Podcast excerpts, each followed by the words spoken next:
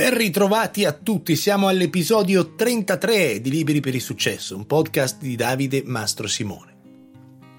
Di argomenti ne abbiamo visti tanti, dalla negoziazione al linguaggio del corpo, a come funziona la mente, a alcuni metodi per migliorarsi. In questo episodio andremo un po' a ritroso nel tempo e prendiamo in mano un libro che ha ormai più di 60 anni, uno dei primi di crescita personale. Il libro è di Maxwell Maltz e si chiama psicocibernetica. Ora rendiamoci conto di una cosa, 60 anni fa questo era uno dei pochissimi libri a disposizione dell'argomento, oggi ce n'è troppi, non tanti, la maggior parte sono testi che scopiazzano altri testi, qua invece c'è qualcosa di molto originale. Una delle più grandi scoperte psicologiche è quella dell'immagine che uno ha di se stesso. Perché voi avete un'immagine di chi siete.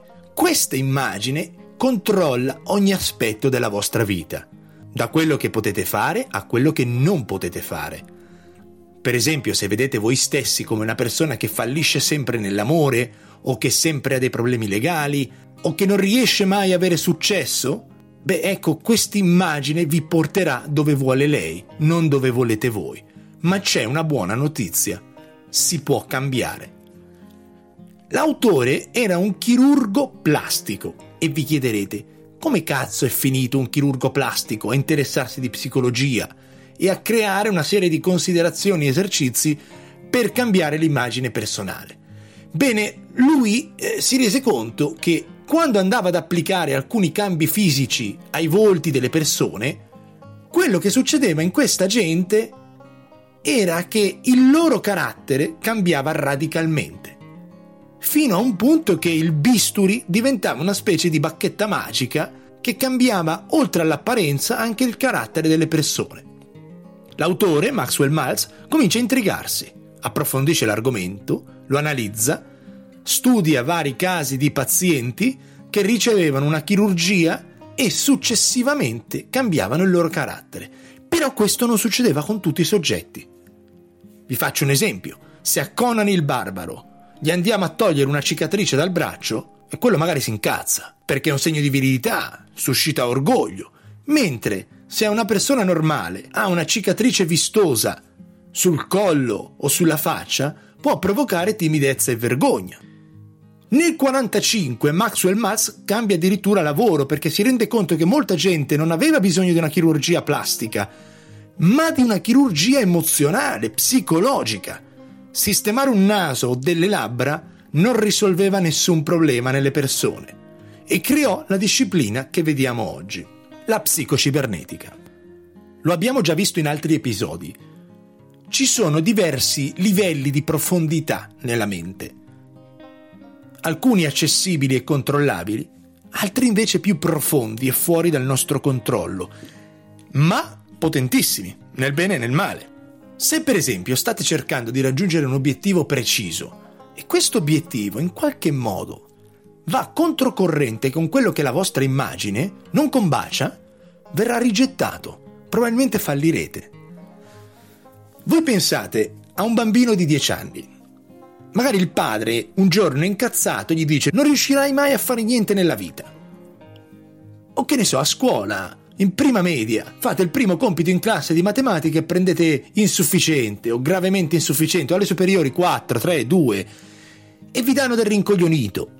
Ecco, queste ferite creano delle cicatrici che si imprimono nella vostra immagine per decenni o anche per tutta la vita e penserete di non essere bravi in matematica o di non poter combinare niente nella vita per colpa di una frase che è andata a creare quell'immagine di voi stessi. Se poi queste frasi ve le ripetono spesso, quindi esiste una frequenza elevata, e ve le dicono persone con una certa autorità, per esempio un padre un maestro, siete fottuti. Voi conoscete la parabola dell'elefante del circo e la corda. Quando l'elefante è cucciolo lo legano con una cordicella a un pezzetto di legno, infilato nella terra. Ovviamente, quando è piccolino, prova a liberarsi, ma non ci riesce perché non è ancora forte. Gli anni passano l'elefante diventa un animale poderoso, enorme, fortissimo, che potrebbe sradicare quel paletto con un gesto. Ma l'immagine stampata che ha di se stesso e la poca consapevolezza non gli permette nemmeno di provarci. Lo stesso succede con noi. Ci rimane una cicatrice emozionale, un'immagine di noi stessi distorta per colpa di qualche avvenimento del passato. E se non la curiamo, per tutta la vita saremo limitati da essa. La psicocibernetica non è difficile, richiede una certa dose di costanza, di impegno, ma soprattutto di essere in grado di creare delle fotografie mentali vivide, ricche di particolari. Serve immaginazione, perché l'immaginazione fa attivare il meccanismo interno che poi ci permette di raggiungere gli obiettivi che abbiamo. Facciamoci alcune domande. Per esempio, chi vedi quando ti piazzi davanti a uno specchio? Chi sei? Qual è l'immagine che tu hai di te stesso? Te lo devi chiedere perché è il punto di partenza. Ci dobbiamo lavorare. Ci devi lavorare. Se non capisci qual è la tua immagine, non la puoi migliorare. Per esempio, c'è gente, tanta gente, che non riesce ad avere una relazione fissa, amorosa, perché pensa che non fa per lui, pensa che per qualche ragione, per qualche avvenimento passato, lui non è nelle condizioni di avere una relazione stabile. Ma non è vero. Per vivere una vita piena di soddisfazioni, bisogna riuscire a convivere con un'immagine di se stessi realistica e accettabile. Se voi non vi accettate, avrete dei conflitti interni che bloccheranno qualunque iniziativa, qualunque cambio. L'autore ci fa un esempio. Arrivò nel suo studio un paziente sulla quarantina che non riusciva a mantenere un lavoro stabile per un periodo di tempo ragionevole. Questo ogni due o tre mesi cambiava lavoro. Il motivo risiedeva nel fatto che aveva un naso molto pronunciato, aquilino, sporgente, e delle orecchie a sventola grandi. Questi due tratti fisici lo portavano a credere che tutte le persone con le quali lavorava lo prendessero per il culo. Addirittura pensava che la sua famiglia si vergognasse di lui, di questa apparenza fisica. Appena l'autore cominciò a lavorare con questo quarantenne, si rese conto che non aveva un'apparenza né bizzarra né strana, aveva un naso romano, e chi cazzo non ce l'ha in Italia, aveva delle orecchie un po' sporgenti, però niente di che. Malz capisce subito, in pochi istanti, che il paziente non aveva assolutamente bisogno di una chirurgia plastica e cominciò a lavorare sulla sua immagine, sull'immagine che questa persona aveva di se stesso. Dopo alcune sedute, lavorando sulle visualizzazioni e sull'immaginazione, questa persona tornò ad avere una vita normale. Chirurgia emozionale, non plastica, era quello di cui aveva bisogno. Le persone, noi tutti, agiamo sempre e otteniamo dei risultati a seconda di quello che è la nostra immagine, da cui non si scappa. Ma c'è una cosa più importante da tenere in considerazione qui, amici miei, siamo davanti a un concetto cardine di questo libro e di tutto quello che riguarda la mente. Ascoltate bene, il vostro sistema nervoso non è in grado di distinguere tra realtà e immaginazione. Ripeto, il vostro sistema nervoso non distingue quello che è realtà e immaginazione. Quindi se immaginiamo in modo vivido, dettagliatissimo, noi stessi facendo una qualsiasi attività, quello è una specie di allenamento. Otteniamo le stesse emozioni senza muoverci, solamente chiudendo gli occhi e praticando questa forma di visualizzazione. Un famosissimo allenatore di golf, Richard Copps, dava sempre questo consiglio ai suoi golfisti. Prima di effettuare un colpo dovete avere una fotografia mentale precisa di dove andrà la pallina, della traiettoria, del rimbalzo, di quando tocca il prato, del vento e di dove volete che si fermi. Pensate che è stato fatto un esperimento con tre gruppi di studenti per valutare nell'arco di 20 giorni il miglioramento nel tiro libero del basket. Il primo gruppo di questi studenti si allenava fisicamente 20 minuti al giorno, andavano al campetto e tiravano. Il secondo gruppo non faceva assolutamente niente. Gli studenti del terzo gruppo, invece, per 20 minuti al giorno si visualizzavano tirando e facendo canestro. Il risultato fu stupefacente. Il gruppo 1, che si allenava davvero al campetto, migliorò un 24% i loro tiri dopo 20 giorni. Il gruppo 2, quello non faceva un cazzo, non migliorò. Il gruppo 3 Invece, che si allenava 20 minuti visualizzandosi tirando a canestro, migliorò un 23%. Follia. La ragione è la seguente. Quando riesci a visualizzare un'immagine nella tua mente in modo vivido, preciso, il tuo meccanismo interiore lavora per te, nella realtà, e lo fa meglio di quanto tu potresti fare con la tua mente cosciente. Questo non toglie che dobbiamo allenarci, imparare e fare delle cose nel piano della realtà, tante cose, ma se lavoriamo sulla nostra immagine personale, ci stiamo indirizzando verso i nostri obiettivi, stiamo invocando un alleato poderoso che è il nostro inconscio. Ora vi sottopongo subito un esercizio. Per i prossimi 21 giorni, 30 minuti al giorno, vi mettete comodi, in un luogo dove nessuno vi disturbi, in un momento dove nessuno vi disturbi, chiudete gli occhi, vi rilassate, magari mettete una sveglia nel telefonino che vi avvisa quando sono passati 30 minuti, con una musica dolce e suave, che non mettete Thunderstroke degli ACDC perché sennò poi l'impatto è un po' brusco, e cominciate a lavorare sull'immaginazione. Un metodo è immaginarsi di essere al cinema, seduto nella tua poltroncina, e vedere davanti a te un maxi schermo con la tua immagine. Lavorate su tutti i dettagli in modo estremo. Immaginatevi facendo le cose che desiderate, che vorreste fare. Pensate in quel maxi schermo alla persona che volete essere, a gestire le situazioni più difficili nel modo migliore Prendete una situazione che vi ha creato stress, ripetetela però gestendola in modo sicuro, nel modo che desideravate. Per 30 minuti al giorno visualizzate la persona che volete essere. Questo esercizio crea una memoria reale nel nostro cervello e nel nostro sistema nervoso. Quindi, per prima cosa, prendete carta e penna e scrivete che cosa volete immaginare. Scrivete il copione di questo film. Per esempio, dovete fare un colloquio tra un mese, un colloquio che volete che vada bene. Prima di creare questo film dovete decidere bene di che film si tratta. Per i primi dieci giorni, durante 30 minuti, giocate con la vostra immaginazione, trovate le scene del vostro film, componete nel dettaglio il giorno del vostro colloquio, da quando vi svegliate. Magari pensate, mi sveglio alle 5, andate a fare una corsetta, fate un po' di sport, leggete un libro, vi vestite nel modo in cui vi piacerebbe vestirvi, se vi manca qualche capo andatevelo a comprare perché a volte mm, vi fa stare bene, crea uno stato nella mente di sicurezza in se stessi, vi stimola, vi dà la carica.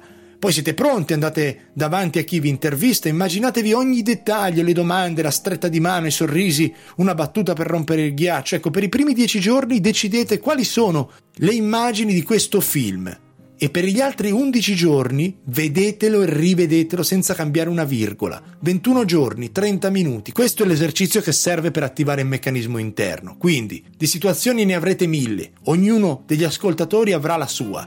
Decidete una situazione che vorrete raggiungere e immaginatevi la persona che volete essere, nei dettagli più spietati e diventatelo nella vostra mente. È ovvio che tutti noi ci portiamo dietro delle cicatrici emozionali, dei complessi di inferiorità. Voi non siete né inferiori né superiori a nessuno, siete quello che siete. Non andate a confrontarvi con le persone esterne, è irrilevante, inutile. Perdete tempo, energie, sforzi.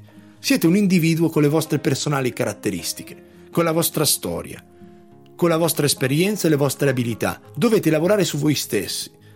Tutti i cambi succedono da dentro verso fuori.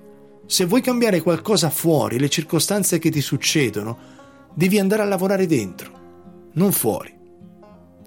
Un altro esercizio che ci propone l'autore, questo è più mirato al rilassamento fisico e mentale per curare appunto queste ferite, è quello di disegnare nella vostra mente tre fotografie mentali. Potete scegliere quale, sempre 30 minuti al giorno per una ventina di giorni chiudiamo gli occhi, ci rilassiamo bene.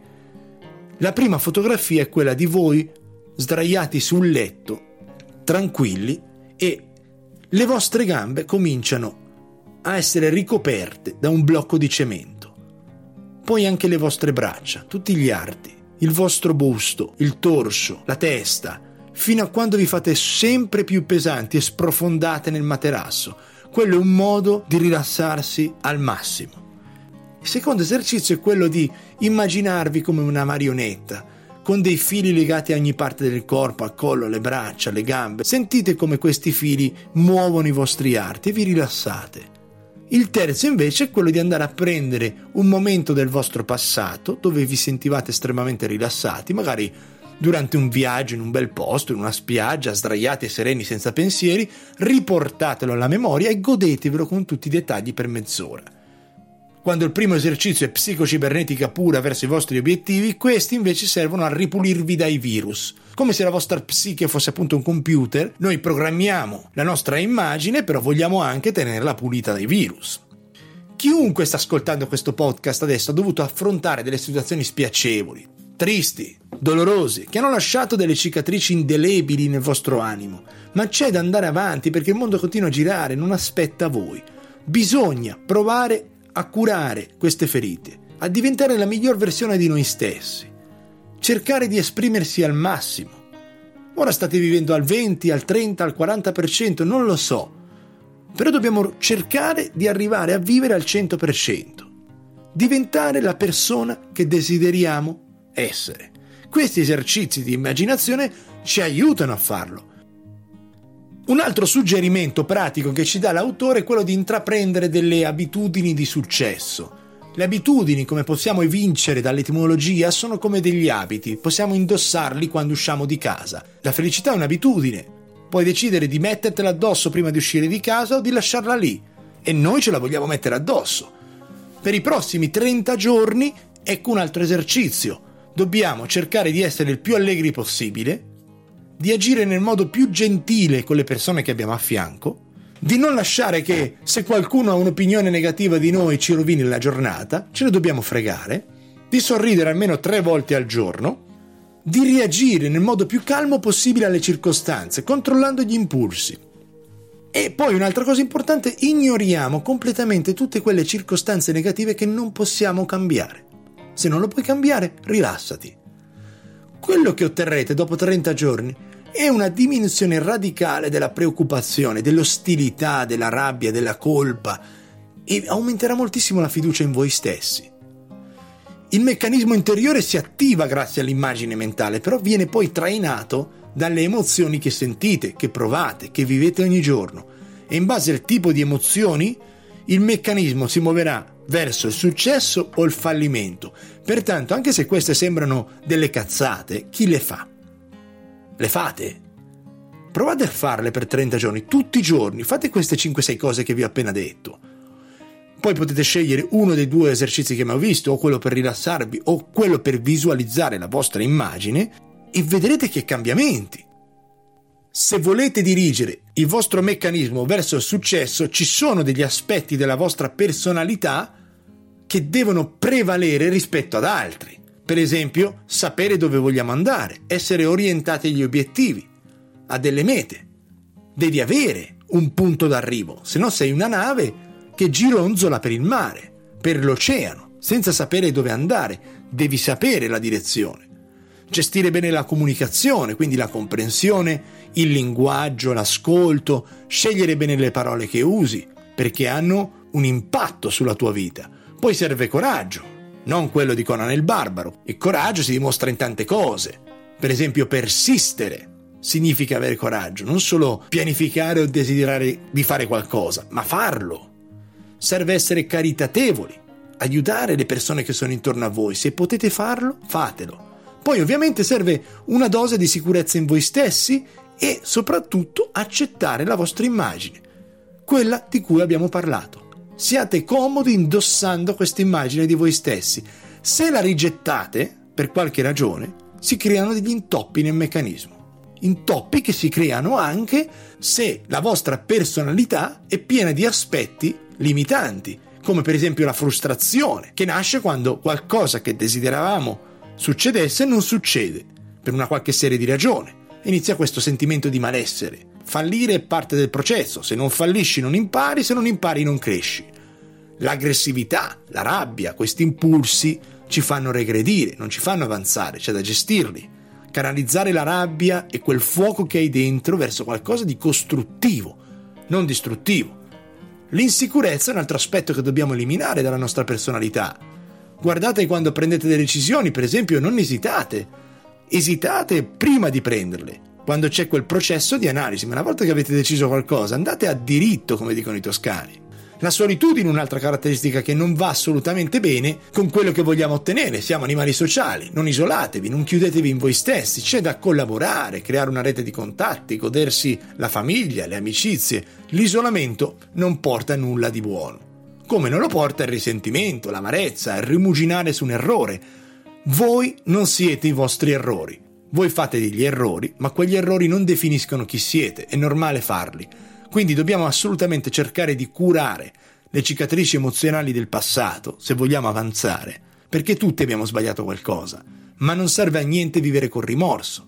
Perdiamo tempo prezioso per poter tornare a splendere. Un altro esercizio che ci dà l'autore per cicatrizzare queste ferite è quello di perdonarvi e quello di perdonare. Per esempio, scegliete un paio di persone con le quali non parlate più per qualche ragione, perdonatele. Magari vi hanno fatto male, perdonatele. Vedrete come questo vi scalderà l'animo. E poi soprattutto perdonate voi stessi. Chiudete gli occhi, pensate a quei momenti, a quegli avvenimenti che vi hanno fatto soffrire, ma sono successi nel passato. Riviveteli e perdonatevi. Ma fatto questo, toglieteli dai vostri pensieri, basta, chiuso, sbagliato, perdonato, tiriamo avanti, non ci pensate più. La psicocibernetica è un linguaggio di programmazione, va a modificare il tuo animo più profondo. Per riassumere, abbiamo un'immagine di noi stessi che abbiamo creato, ma non è quella reale, non è quella che vogliamo. Non ci permette di vivere appieno la nostra vita. Quindi prendete quell'immagine e cambiatela. Fate questi esercizi, chiudete gli occhi per mezz'ora al giorno, dovete fare qualcosa tra un mese. Immaginate la versione migliore di voi stessi in modo vivido, pieno di dettagli e state lanciando un messaggio al vostro meccanismo interno che vi aiuterà ad arrivare a quell'immagine, senza che voi facciate niente. E se avete delle ferite del passato, una storia d'amore che è andata male, un lavoro che avete perso, perdonatevi. Non andate avanti a portarvi quel fardello di dosso perché non riuscite a fare niente. Sbagliare parte del gioco. Basta. Ora vai avanti. Provate a fare questi esercizi e ci risentiamo tra un paio di settimane con i due podcast del mese di ottobre. Grazie di cuore a chi ascolta questo programma spero possa darvi uno stimolo e una motivazione.